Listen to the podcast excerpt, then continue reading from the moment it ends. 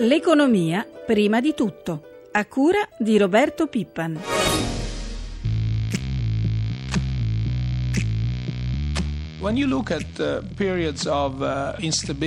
Quando ci sono periodi di instabilità come quelli che abbiamo visto in Grecia e Portogallo e ora anche in Italia, l'instabilità può danneggiare le speranze di ripresa, ma questo non colpisce l'Eurozona come poteva avvenire qualche anno fa. In altre parole, la zona euro ora è più resistente per tre ragioni, perché i governi hanno fatto sostanziali progressi sul fronte della credibilità dei conti pubblici e in alcuni casi anche nelle riforme strutturali la seconda è la buona risposta alle misure di aiuto della BCE e la terza è che la governance dell'Eurozona si è rafforzata significativamente nel corso del 2012.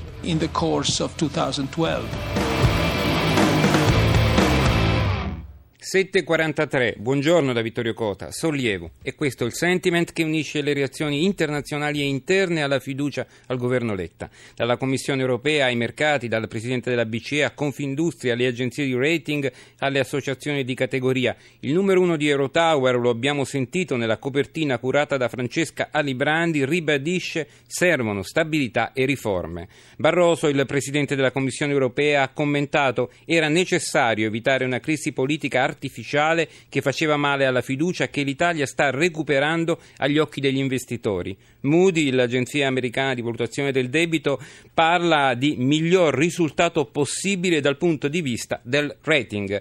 Buongiorno all'economista, il professor Gianfranco Viesti che insegna economia internazionale all'Università di Bari. Il, buongiorno. buongiorno. Il presidente Draghi sostanzialmente ha ribadito che la BCE manterrà la sua politica monetaria accomodante tutto il tempo necessario perché la crescita dell'Eurozona è ancora fragile, quindi non è escluso il ricorso a nessuno degli strumenti di politica economica, i così famosi LTRO o MT, cose tecniche, insomma degli strumenti che aiutano le banche e l'economia. Le fasi di instabilità politica come quella attraversata oggi dall'Italia, dice, sono meno pericolose per l'Eurozona di quanto non lo sarebbero state in passato. E infine fa il consueto invito, che non manca mai, bisogna dire dal giorno della sua elezione alla guida della BCE, i governi devono agire in modo più deciso per rafforzare le, le necessarie riforme strutturali, prima di tutto il mercato del lavoro. Professor Viesti, le sembra che ci sia continuità nella politica economica della BCE oppure intravede adeguamenti di rotta a questo punto della crisi? No, c'è sicuramente continuità perché Draghi ha vinto la sua battaglia nel Consiglio della Banca Centrale contro il rappresentante della Bundesbank. Eh, su questo punto il nostro mandato è anche quello di salvare l'euro e quindi dato che le difficoltà di alcuni Stati membri dipendono non solo dai loro conti pubblici ma anche dal fatto che i mercati temono che l'euro si rompa, noi dobbiamo intervenire. Così ha fatto tutta una serie di misure e sta tenendo la Banca Centrale a sostegno dell'economia. Eh, è un pezzo della soluzione, ma sicuramente la Banca Centrale è stata fondamentale, soprattutto l'anno scorso, nel moderare molto la crisi. L'Eurozona, secondo lei, è realmente più forte, come sostiene Draghi, rispetto alle crisi dei paesi fiscalmente in difficoltà? Parliamo naturalmente della Grecia, dell'Italia. È veramente più forte l'Europa?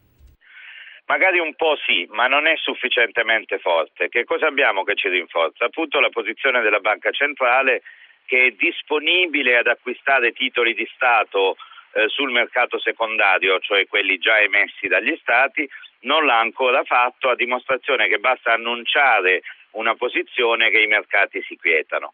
Mancano però tanti altri pezzi. Eh, uno in discussione adesso è l'unione bancaria cioè tutte quelle misure che servono per dividere le sorti delle banche dalle sorti dei governi. Le banche e i governi sono legati perché le banche detengono molti titoli di Stato. Qui si sta andando avanti troppo piano e questo non è un bene. E poi rimane il nodo di fondo, è molto difficile avere una moneta unica senza avere una forma di governo comune. Lì, Moody, ne abbiamo parlato prima, scrive che l'Italia non centrerà l'obiettivo del 3% tra deficit e PIL e sappiamo che il governo ha davanti immediatamente la stesura della legge di stabilità che dovrà andare anche all'approvazione di Bruxelles. Allora ce la faremo a centrare questo 3%? Ma penso proprio di sì perché manca pochissimo. Eh, il governo rinforzato dalle vicende di ieri credo che senza problemi possa portare dal 3-1 al 3. eh, le agenzie di rating eh, svolgono complessivamente una funzione negativa in questo periodo, e cioè allarmano molto i mercati, danno giudizi drastici, eh, certe volte sbagliati, come quando suggerivano ai risparmiatori di comprare i titoli di Lehman Brothers che poi sono diventati carta straccia. Eh, credo che veramente eh, sottolineare con la matita rossa la differenza di un decimo di punto percentuale sia una di quelle cose dei nostri tempi che proprio non hanno senso. Tra i problemi che il governo si trova ad affrontare c'è quello del debito pubblico. Sentiamo su questo argomento una scheda di Luca Patrignani al governo c'era Andreotti e il debito pubblico era pari al 95% del prodotto interno lordo. Da allora un percorso quasi ininterrotto verso l'alto. I ritmi di crescita del nostro debito però sono stati diversi, anche negli ultimi 15 anni, governo per governo, soprattutto se riferiti all'altro indicatore più importante, il PIL, il prodotto interno lordo. Andiamo con ordine. Nel 1996 diventa presidente del Consiglio Prodi. A giugno il debito è a 1170 miliardi circa, pari al 120% del PIL PIL. Alla fine dell'esperienza di governo di centrosinistra, ad aprile 2001, lo stock del debito è arrivato a 1329 miliardi, ma viene ridotto drasticamente il rapporto debito-PIL, sceso ai minimi da anni fino a un picco positivo del 103%. Scatta la fase dell'esecutivo Berlusconi. A maggio 2011 il debito è a 1338 miliardi di euro. Alla fine della fase di governo del centrodestra, nel 2006, il debito è a 1560 miliardi, cresciuto parecchio in termini assoluti anche se rispetto al PIL rimane attorno a quota 106%. Torna al governo Prodi. Ad aprile 2006 il debito è a 1569 miliardi di euro. L'esecutivo a vita breve, due anni dopo, ad aprile 2008, il debito è arrivato a 1663 miliardi, ma anche in questo caso è diminuito rispetto al PIL, siamo attorno al 105%. E così siamo arrivati a maggio 2008. È la fase degli ultimi esecutivi guidati da Berlusconi. Il debito è a 1649 miliardi, ma schizza letteralmente in alto e quando il governo cade nel pieno della crisi a luglio 2011 2011 siamo arrivati a 1900 miliardi in termini assoluti e addirittura a quota 120% rispetto al PIL. Un rapporto che continua a peggiorare durante il governo Monti. A fine 2012 siamo attorno a quota 126%. Poi la storia diventa cronaca. Ora il debito viaggia, secondo gli ultimi dati di Banca Italia, sui 2072 miliardi, con un rapporto debito-PIL che viaggia ormai verso il 133%.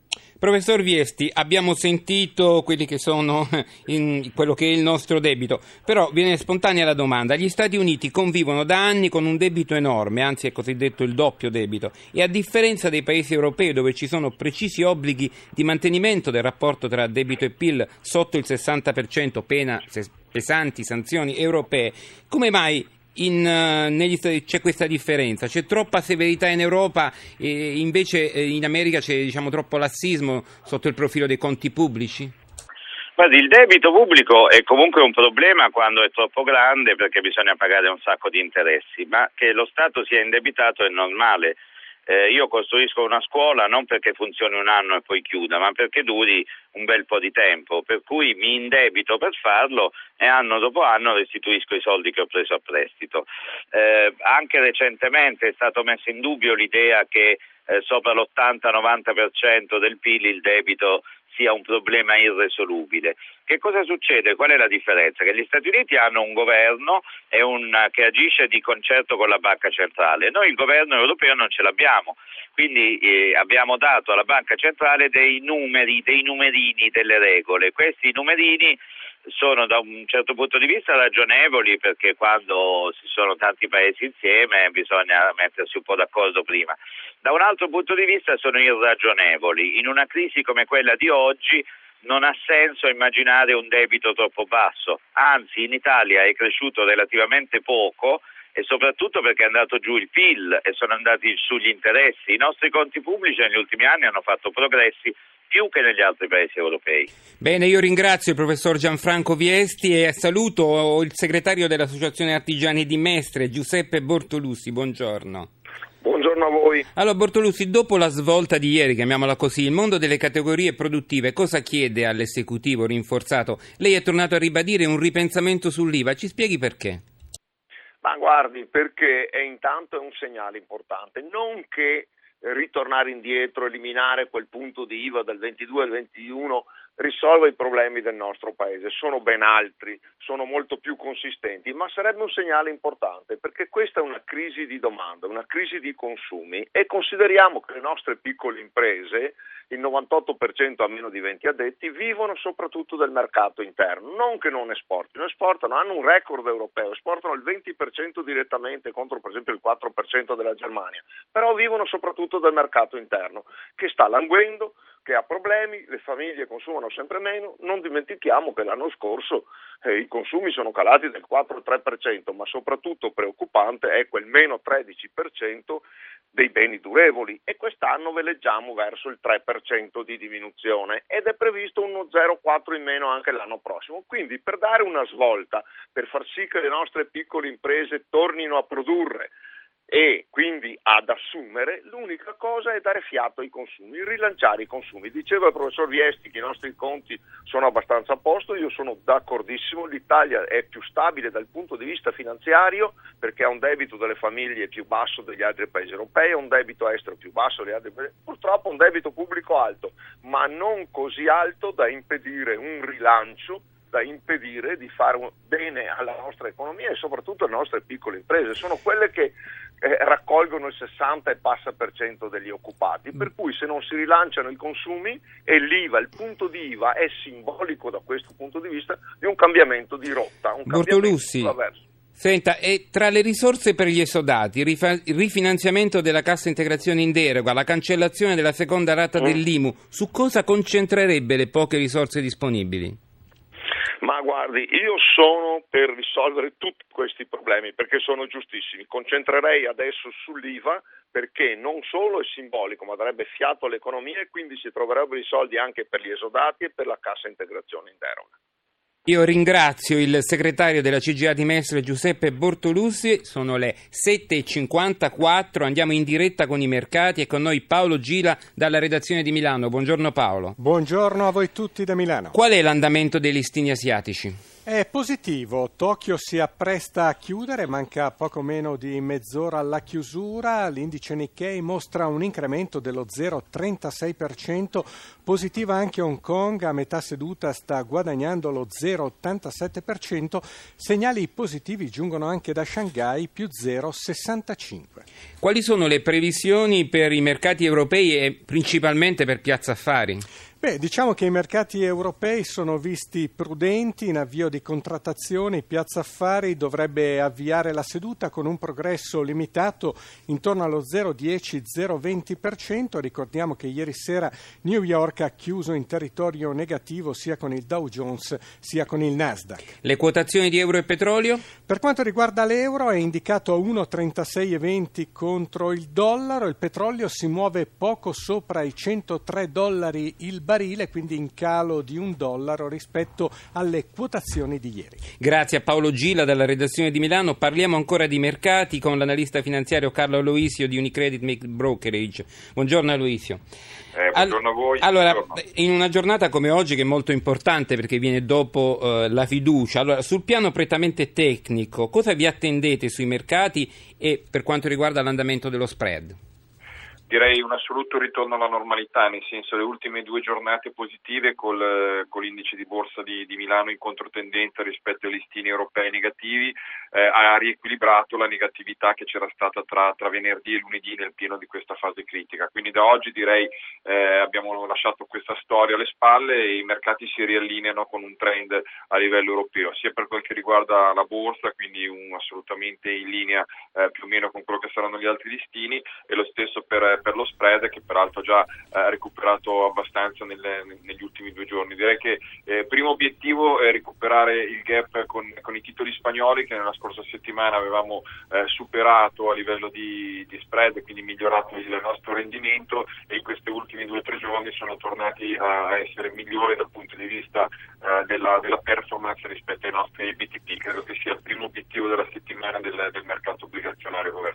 Possiamo dire che per ora la tempesta è passata e quindi dovremmo tornare sui livelli ordinari. Grazie all'analista Carlo Aloisio, per oggi mi fermo qui, vi ricordo l'appuntamento con questioni di borsa, dopo il GR1 delle 10 potete porre domande su azioni e titoli di Stato ai nostri esperti chiamando dalle 8.30 alle 9 il numero verde 800 555 941. Da Vittorio Cota, grazie per l'ascolto e la linea torna a Marco Sabene.